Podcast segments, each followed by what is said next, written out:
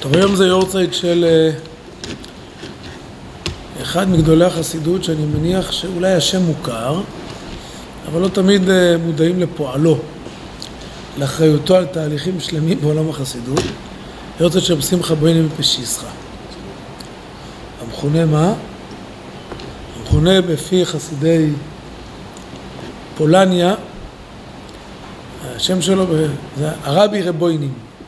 שמעתי פעם מהרב קרליבך, שאמר שאלו שקוראים להם הרבי רב, יש כמה כאלו, הרבי רב אלימלך, הרבי...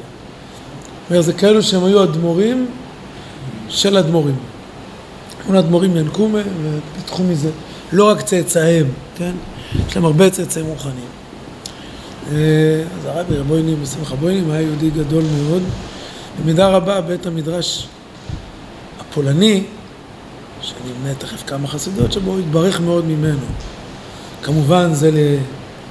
היה פשיסחה, שלימים הפכה להיות גור, פשיסחה לא מוכר היום, וורקי, עם שינו, סוכוצ'ו, כל אלה מאוד הושפעו, זה בתי מדרש ענקיים, ענקיים. אלכסנדר, הם היו מדובר, גור הייתה לפני השואה, שארבע מאות אלף. אלכסנדר הייתה קרוב ל-200 אלף. בסדר, זה כמויות אדירות, אדירות. שואה לצערנו השמידה את הכל. כלומר באמת, פולין הייתה מלאה. לפני שבועיים התחדש לי משהו חדש על פולין, לא הכרתי את זה. בכלל, האנשים שתמיד תדמית שחסידות הייתה רק בפולין. ממש לא. הייתה בליטא, הייתה בגליציה, הייתה בהונגריה, הייתה בפולניה. עם ניואנסים מתאימים לכל מקום, לאופי. של כל מקום ומקומו. הייתי לפני שבוע, שעכשיו במנהרות הכותל איזה פרויקט חדש מאוד יפה, מאוד מאוד יפה ומומלץ. יש שם כמה פרויקטים יפים, אבל אחד מהם זה כאילו שבו איך היו כל דרכי העלייה לארץ ישראל ולירושלים במאות השנים האחרונות מכל קצוות תבל. אתה עושה סיור, ואז אתה מתיישב באיזה מקום ליד מחשב עם אוזניות, אומר לך מאיפה הגיעו סבא וסבתא שלך? אתה אומר, נניח, אתה אומר מהונגריה, אתה אומר מרוקו, אתה מתימן. אז עכשיו אתה מתחיל לראות את ההיסטוריה הישראלית של אלפי השנים האלו. לא, זה, זה עכשיו חדש. יכול להיות שעשו לו חידוש, יכול להיות שעשו לו איזה... אתה מדבר שרשרת הדורות. זה לא שרשרת דורות. אבל פה אתה מתחבר, אתה רואה כל תחנה ואתה בוחר לאן אתה רוצה, משהו חזק מאוד. לא עובד, בסדר, תודה רבה. בכל אופן, אז אני, בתור זה שאימא שלי, שאבא שלי הגיע מפולניה, אז הסתכלתי על פולניה. אז נודע לי דבר שלא הכרתי, לפולניה קוראים פולין. היהודים קראו לה פולניה. למה קראו לה פולניה? כיוון שהיה שם כזה ריבוי של יהדות לפני השואה, לזה פה, לן, יא. כי הבנו שלנו שוכן פה. היום באיזה שיעור, בשיעור בהלכה, ראיתי בער היטב, אני חושב שהוא היחידי בכל, בכל אורח חי, בכל שולחן ערוך, כתב, כן נהגו באשכנז ופולניה. ופולניה כתובה שם עם א' בסוף. ברור למה לפי זה. הוא לא רצה שיהיה כמו שם השם, אז הוא החליף את זה. בפולניה התהוותה חסידות שהיה לה הרבה רגש והרבה שכל חריף, חד כזה. שחתומים על זה שתי דמויות עיקריות, שבעקבותיהם היו עוד דמויות כאלו, תלמידיהם. זה הרבי מקוצק, היהודי הקדוש, הרב שמחה בוני פשיסחה, שנפטר בערך לפני כ-200 שנה, שמחה בוני. אנחנו נלמד היום איזו תורה קטנה שלו, שהיא מבט כללי, אי אפשר להסתכל עליה רק נקודתית, לאיך בכלל לומדים, כן? ואני אודה ואתוודה, זו תורה שכשבצעירותי הכרתי אותה, היא הכעיסה אותי, קשה להסביר לכם עד כמה. גרמה לי להמון נוגדנים נגד החסידות. המון נוגדנים. אולי הבולטת שבהן זה היא. ועם השנים אני מאוד מזדהה איתה. ואני רוצה אבל להסביר אותה באופן שגם תתרץ את מה שהיה קשה לי איתה. יש פה לפניכם ליקוטי ערים. הוא בטוח זקן? מה הוא? הוא פחות או יותר בזמן הזה של בעל התניא. פחות או יותר הוא נפטר, בעל התניא נפטר באיזה שנה, ת' ק', והשם זאת תקכ" נפטר. אבל מגיד כמה שנים אחרי זה, בעל התניא זה דור אחרי רב המגיד, קצת אפילו דור וחצי אחרי, כי רבי מנחם מדלה היה גם הרבה שלו, אבל הוא נפטר, שמחה בני בשנת תקפ"ו. ולא מה? נחת הוא נולד. נחת הוא נולד, תקכ", אם אני זוכר אותו. והוא תקפ"ו. עלייה חסידית ארצה של תלמידי הרב המגיד עם רבי מנחם מנדל ויטבסקי בתקל"ז. רבי מנחם מנדל נפטר עשר שנים אחרי זה בתקמ משהו. זה ימים שבעל התניא נמצא בליטא, אז אני לא יודע לא זוכר באיזה שנה הוא נפטר, תקס או תק"ע, אז פחות או יותר, פחות או יותר אותה תקופה. וגם היה היכרויות מסוימות, כן? היה ביניהם ברור אה, על הפער בין אה, שיטת הלימוד החב"ד לשיטת הלימוד הפולנית, כן? מספרים שפעם נפגש, יושב חידוש שערים, או שפת אמת עם אחד מזקני אדמו"רי חב"ד, אחרי זה הוא חזר, שאלו אותו איך הוא התרשם מהפגישה. אני אומר לו, זה לא מדויק, רב יהושע יותר זוכר את, ה, את הדיוק של הסיפור הזה. נדמה לי שהוא סיפר לי אותו אפילו. שאמר, הם יודעים להסביר את זה יותר רחב ויותר טוב. אנחנו יודעים להגיד את זה הרבה יותר נוגע. יותר חד ונוגע. שבגור, בקוצק, היה מילה שכתוב, חז"ל אומרים, מחרבי ובקשתי, נתתי לך שכם אחד לאחר שלקחתי מיד מורי. חרבי ובקשתי, חז"ל דרשו, כך בתרגום, בצלותי ובאתי, בתפילתי ובקשתי. אז הרוב אומרים, בצלותי ובקשתי, שהתפילה זה כלי המלחמה שלנו כיהודים. בגור אומרים, סימן שתפילה צריכה להיות כמו חרב, חדה ומהר. אחרת זה לא חותך. וכאן גם דיבור, צריך להיות דיבור נוקב, קצר.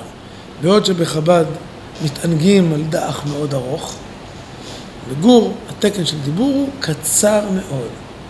קוראים לזה שמוס, זה יכול להיות שבע דקות, שמונה דקות. לא מעבדים את זה איתך. תעבד את זה אתה בעצמך. אתם ראיתם איזה חתיכות זה שפת אמת. כזו חתיכה. כל דח חב"די, נכון? צפוף, המון דפים. שם כתוב בתמצות. קדימה, לך לעבוד. אה, ועדיף שנגיד לך את זה כזה בקובץ דחוס ללב. אולי יפעל, מכת חשמל כזה. אז רב שמחה בוינים גם חתום על זה, הקוצקר חתום על זה במשפטים הנוקבים שלהם, באמירות התובעניות שלהם, המטלטלות. אני תמיד אומר שמי שלא היה קוצקר בצעירותו, אני לא יודע מה יצא ממנו. צריך קצת קוצקר בצעירותך. כי אחרי זה אתה מאוד מתעדן. אם אתה נוקב כשאתה צעיר, אתה תובע אמת מעצמך, מהעולם, אז זה, זה יכול לחולל שינויים גדולים. אז גם עם השנים אתה תהיה מאוד... שונה ותתעדנה. אז אנחנו רוצים ללמוד תורה קטנטנה של שמחה בוינים, שהיא פה מופיעה בשם, מתחילה בשם רבי פשיסחה ואחרי זה עוברת לרבי מקוץ, קצת ימין. כי תצא למלחמה על אויביך. הרבי ז"ל מפשיסחה אמר כי ידוע אשר התורה הוא על דרך פרדס, פרדס. כלומר, התורה מדברת עלינו בהמון שפות ורבדים. גם כשיש משהו שהוא גלוי, הפשט הוא משקף רבדים פנימיים. והנה מקודם היה הפשט, הפשוט פה זה הכוונה הפשט, מלחמת ישראל עם הגויים. והרמז היה על מלחמת היצר. אך כעת אשר ניטל הפשט, כי אין לנו מלחמות, אם אלה נשאר הפשט, היינו על מלחמות היצר הרע. נסביר גם את רב שמחה בוינים.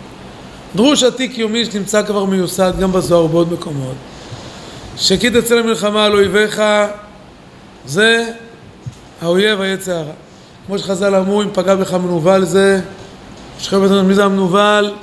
האויב של האדם. הוא עורב לנו בכל מקום. זו הבעיה הכי קשה כי הוא הולך איתנו לכל מקום. כמו שיש שביב אלקטרוני אז יש לנו שביב יצע הרע שמונח בכל אחד מאיתנו וזה בעיה כי הולכת רגע לבית המדרש. זה לא יעזור, מה שזה פגע בכם מנוול לזה מושכהו לבית המדרש. הוא נשאר בחוץ או נכנס לך לבית המדרש? מה פשט הגמרא מושכהו? אתה מושך אותו פנימה. אתה אומר רק שם אולי אני יכול עליך. בחוץ אני לא יכול עליך. כי אתה לכל מקום מלווה אותי. אתה מלווה אותי לקיוסק, גם אם רציתי רק קפה, וכשיוציאו לי, מה אכפת לך? בעוד חמש שקל תקבל גם בורקס, קפה ומאפה.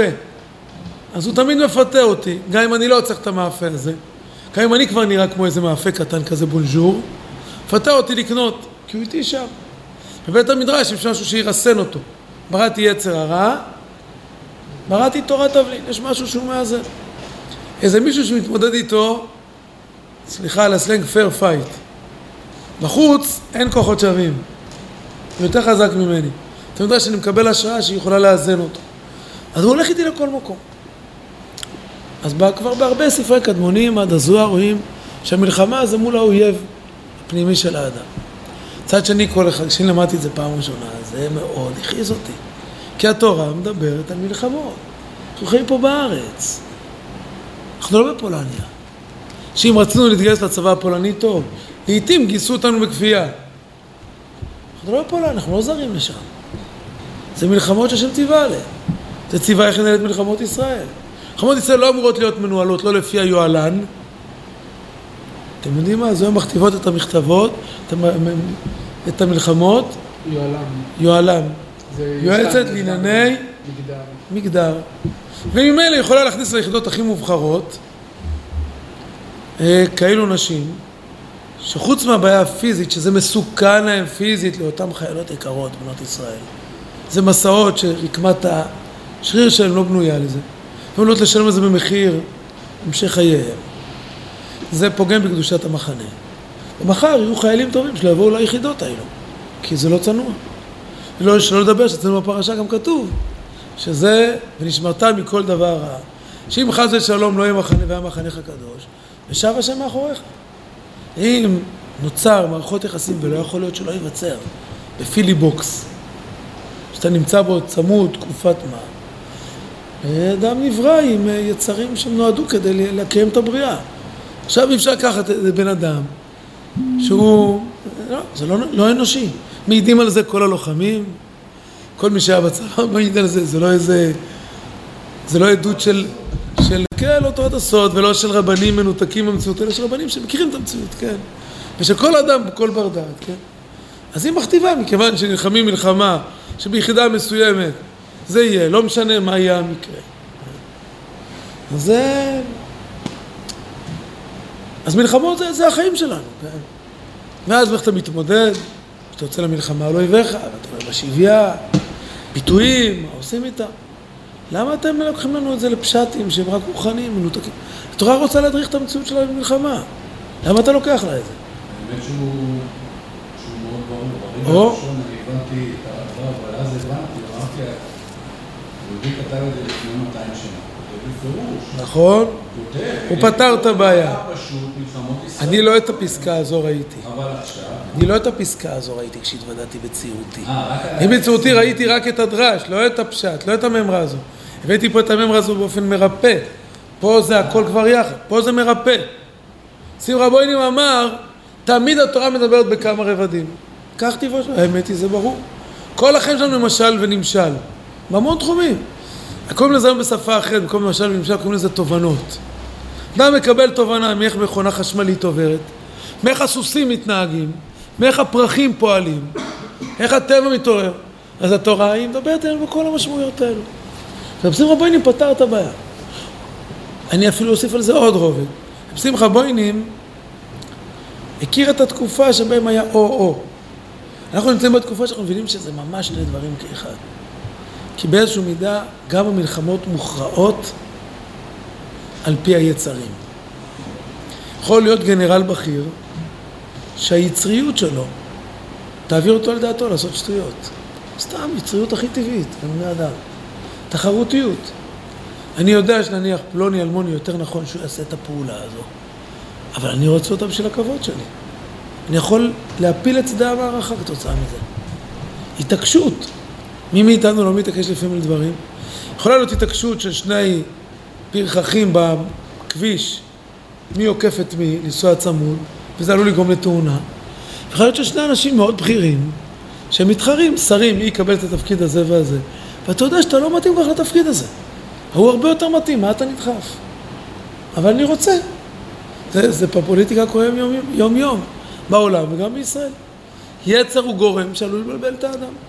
כמו שגם יצרים, גם במלחמה. כשאנחנו היינו בשלום הגליל בלבנון, נאסר עלינו, על כל הלוחמים, לקחת ולו ביזה הכי קטנה מחנויות בלבנון. מה? הם הסבירו את זה מוסרי. זה ההסבר של דניאל מוסרי מאוד מסתייג. התורה ציוותה ואכלת את שלל אויביך. אבל יש נימוק אחר שנימקו, והוא מאוד הגיוני. יודעים שחיילים אוהבים קוקה קולה אחרי קרב, ישימו, אכלנו קוקה קולה, ומארב של מטענים, והגדוד שלי נק- נקלע על דבר כזה, כן? זה שני חיילים בגדוד, לא זוכרים אם זה היה שניים או שלושה, נכנסו למקום שאסור היה להיכנס, והיה שם היתקלות מסוכנת מאוד, לא זוכר מה היה תוצאותיה, מאוד הגיוני. וממילא אם הוא יראה אשת יפת תואר, אז יכול להיות שזה יפיל אותו. אבל התורה שלנו גם לא בונה על זה שאשת יפת תואר, זה הסיפור היחידי שמדברת על פי הפשט. יוצא לשדה, יוצא למלחמה לא ידיך, היית בשאלה של יפת תואר. בפרשה הקודמת קראנו מי יוצא למלחמה. לא יוצא למלחמה אחד שהוא, בגלל עבירות שבידו, ירא. גם... גם שם יש אה, תורה שלו. זה גם לא הפשט היחיד. כן, אנחנו לא נספיק אבל עכשיו את הכל, יש לנו ש- עשר דקות, אז צריך לצמצם את עצמנו, אבל נכון, גם שם יש לרב שמחה בוינים פירוש מקסים. שם יש לו פירוש מדהים. אבל אני, עזוב את זה, אם אני אספיק אני אגיד איזה מילה. אז אותם צדיקים, הוא חוזר הביתה, בסדר?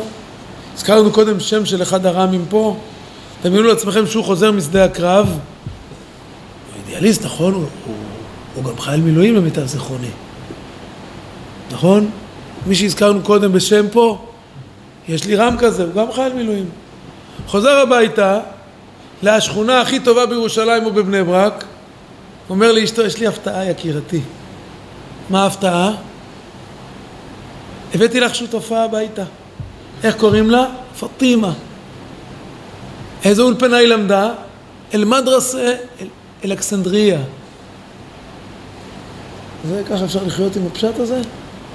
אפשר להשאיר רק את הפשט על תילו? דרך אגב, היא תבכה איזה חודש בחדר. אבל גם אשתו תבכה חודש. אחר כך הוא יבכה. והיא אומרת לו יותר מזה, אני חושבת שאני מתחתנת עם צדיק. חשבתי שתביא לי איזה בושם, בונבוניירה מהמלחמה, להוריד אותך חודשיים, זה מה שהבאת? לא יכול להיות. ודאי שפה חייבים להגיד שיש עומק פשט. חייבים להגיד שיש פה איזה עומק שמסתתר. מה מסתתר פה? בואו ברשותכם נקרא, אי אפשר שלא לבאר את הפשט, אם זה חייב כך. חייבים גם לבאר את הפשט. אם היה לנו עכשיו שיעור של שעה ורבע, זה בדיוק שאמרתי. שלכן אהבתי את רב שמחה בוינים, כי הוא אומר צריך את שניהם. ובארץ חייבים את שניהם. כי יש לנו מלחמות, יש התמודדויות. ממש. עכשיו אנחנו היינו צריכים להעביר את זה בארבע רמות. היה לנו עכשיו שיעור של שעה וחצי, אנחנו מעבירים את זה בארבע רמות. את הפשט, את הדרש. אנחנו נעסוק עכשיו רק בדרש גבול רמז, ולא בסוף. אז זה ברשותכם, נראה איזה מקום אחד פה שכן ייתן... אה, תדלגו שמאלה לקי תצא מלחמה ושבית שביו. הפסקה בצד שמאל, הגם שכתוב בשם הבעל שם טוב ושבית שביו. בסדר, רואים? הבעל שם טוב דייק פה מילה. הביטוי הצורך זה שבית ממנו שבי. מה זה שבית שביו? פירוש המילה בעברית ושבית שביו, הפירוש הוא משהו שהוא שבוי בידוע. לא ושבית שבי, או ושבית ממנו שבי. שבית שביו, כלומר משהו ששבוי אצלו. אבל השם אמר סימן שכשאתה פוגש איזה אויב, מתנגד, קושי, זה תפקיד בשבילך להוציא, נגיד זה בשפה אחרת של הבעל שם טוב, להוציא בלעו מפיו. יש איזו נקודה טובה אצלו, שהיא מחיה אותו.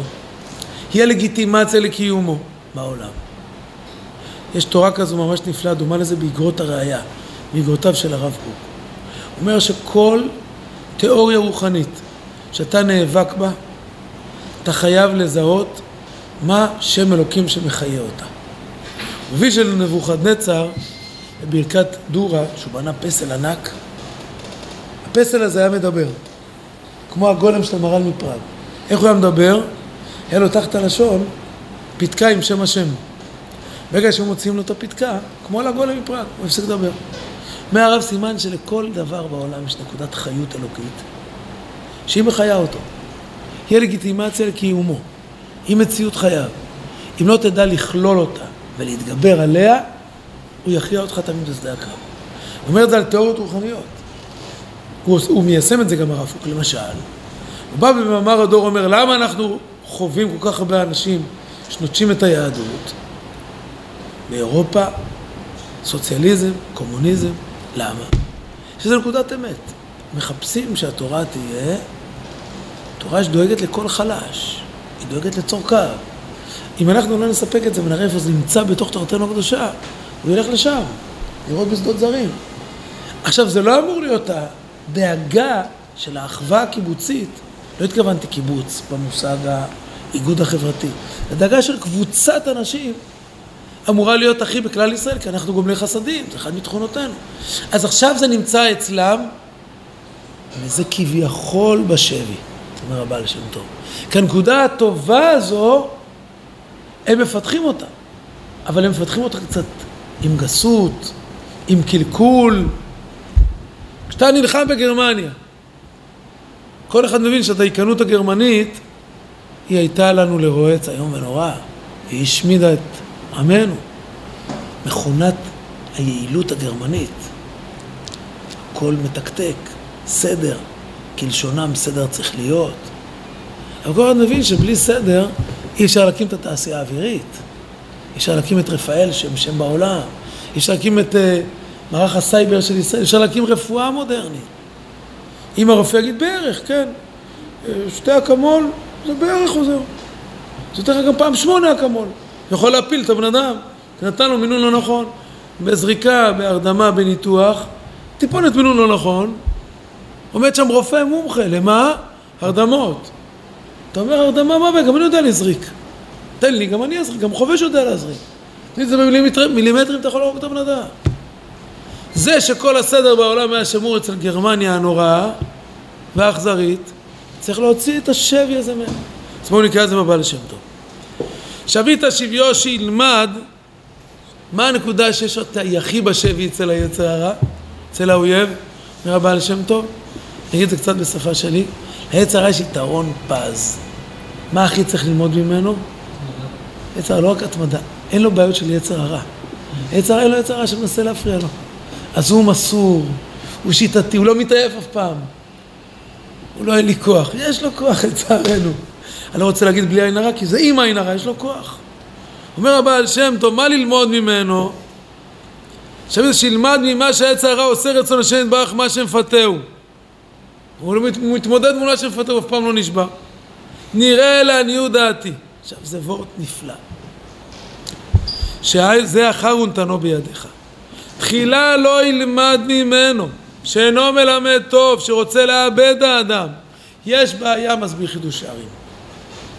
אתה חייב קודם להגדיר שהוא אויב שלך. זה אחת הבעיות הכי קשות היום, לא רק ביצרה, גם במדיניות הישראלית. אתה מכיל, שמעתי עכשיו איזה פודקאסט, איך שזה נקרא, על המחבלים בכלא. אתה שומע אצל המומחה למחבלים בכלא צליל של הזדהות. הוא התפעל מהם. אדוני, קודם כל אתה צריך לדעת, הלוואי שאני טועה. כן, אחד המראיינים שם, לא כולם. אתה אומר לעצמך, דבר ראשון, תזהה, זה אויב. כי אם אתה תגיד, וואי, כמה דברים יפים יש לעץ הרע, בוא נלמד ממנו. כמה דברים יפים יש לאויב. קוראים לזה, דרך אגב, בשפה הטיפולית, יש לזה שם. מכירים? כן. תסבוך את סטוקהולם. אתה מתחיל להזדהות עם האויב. אתה עובר צד. זה הרקע של בחורה שנשבתה, וכשההורים שלה שחררו אותה בסכומי עתק, היא התחילה להזדהות עם השובים. זה תסבוכת נפשית. אתה חי איתם, אתה לא רוצה כל התקופה הזו לראות בהם, אתה מנסה לגונן על עצמך, אז אתה מדמיין שהם בסדר. אתה מתחיל, אומר רב שמחה בוינים, אל תתבלבל. יש מה להוציא טוב מכל אחד, אבל לפני כן אתה צריך לזהות שהוא אויב. עכשיו בואו נגיד רגע בשפה חב"דית. חב"ד נוהגים לומר את זה, שצריך הכנעה, הבדלה, המתקה. זה ביטוי של הבעל שם. לפני שאתה בא להמתיק משהו ממשהו, לקחת ממנו טוב, זה אחת הפעולות הכי קשות של החברה הישראלית. היא אוספת מכל העולם נקודות שעקרונית יכולים להיות טובים, אבל לקחת אותם לפני שהעברת אותם במעבדה, להוציא מהם את הנגיף. אז הם מדבקים על כל המחלות שבהם. וכי תצא להם מלחמה אויביך, כתוב בספרים, ששני דברים אתה צריך לדעת. אחד, שצריכה להיות יוזמה שלך. כי תצא, כדאי שאתה תיזום. אם בששת הימים היינו מחכים כמו ארצות הברית, כדי לצאת לחובת ארצות הברית היינו מחכים רק שש שעות, הייתה מלחמה אחרת. מזל שיזמנו את הכיתה, זה נכון גם לאויב הפרטי. תיזום אתה את האסטרטגיה. שתיים, תזהה שהוא אויביך. ואז תוכל להוציא ממנו את כל הנקודות הטובות, להחזיר אותם לקדושה פנימה אל מחנה ישראל. זה חודש שבו זה העבודה, כמו שכתוב בזוהר. ובכתה את היום ואת הימים, ירח ימים, אומר הזוהר, ירח זה חודש אלול. חודש שלם בוכים. על מה? על אביה ועל אמה. אביה זה קודשא בריחו, אומר הזוהר. אמה זה כנסת ישראל. אם אנחנו רחוקים משם צריך לבכות כדי לחזור. לחזור זה להוציא גם בהמשך את הדברים הטובים. כל המקומות שבהם לנו איזושהי נפילה, איזשהו קושי. יהי השם עמנו, בשורות טובות.